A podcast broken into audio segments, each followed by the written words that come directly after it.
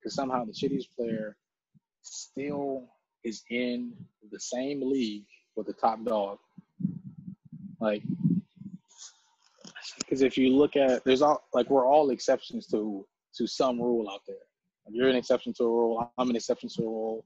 Um, LeBron's an exception to a rule. Jordan was an exception to a rule. Jordan had his own rules. So like Kobe was an exception to the rule.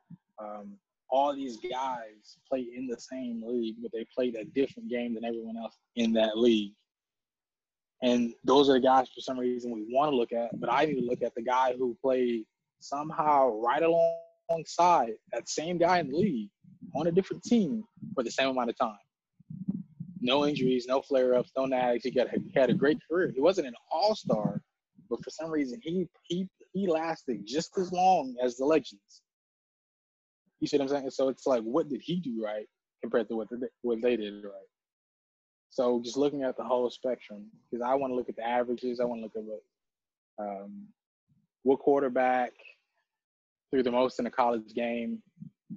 It was uh, Patrick Mahomes. I think it was 834 yards. But then most people are looking at, okay, so he threw 834 yards. I want to see how many completions he got. I want to see how many throws he tried to make, just to get the whole picture. So, same thing with running back, same thing with linebackers, same thing with wide receivers. What has the most done? Like, okay, what does the top guy do, and what's the least yards in a game? So I gotta, so whatever in what's whatever in the middle, I want to kind of train my guys around, and then I got to figure out what they can do, and then make their own little toolbox and toolkit so they can now move with the discipline, move with the vernacular, move with their affordances, play their game. They can create them. But the thing about it is, we're we're trying to do that.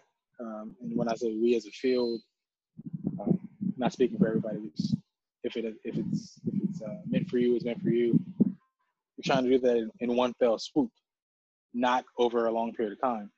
Because at the end of the day, like if you look at the game, how many coaches are really giving dictionaries to players and say, okay, I need you to figure it. Uh, go learn these words. Go understand these psychology, uh, these psychology studies. Here is uh, sociology, and as you go research a little bit of that, now we can start actually playing the game. Go study that. Figure out how you can apply. Figure out the definitions, then come back. And we'll just go watch. We'll go. I'll put up as much film as possible.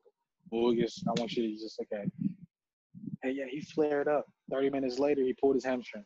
He flared up. 30 minutes later, he pulled his calf. Um, in an mm-hmm. interview, he said he was having a bad game. Let's go watch that game. In an interview, he said this happened. So are we actually like, what are we doing?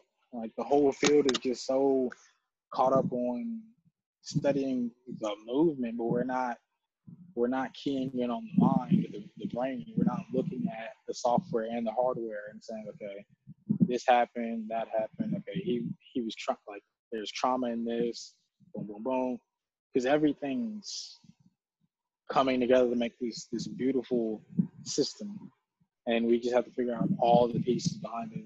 It's it's it's, uh, it's easy if the athlete knows themselves. Everything else falls into place if the athlete knows himself. There's confidence, there's discipline, there's aggression, but if they don't, everything falls by the wayside.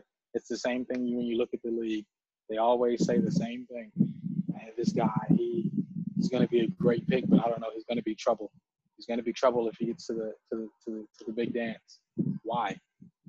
What changed from four years of college to now he's in the big dance?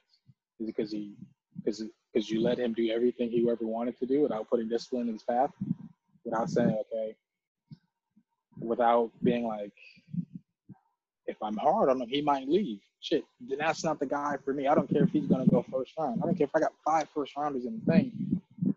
That's not the guy for me if I can't give him some give him a good rigor to understand and then allow him to adapt. Then let him do what he has to do. But we don't but as a culture we don't want to do that. We'll talk about doing it, but we won't actually do it.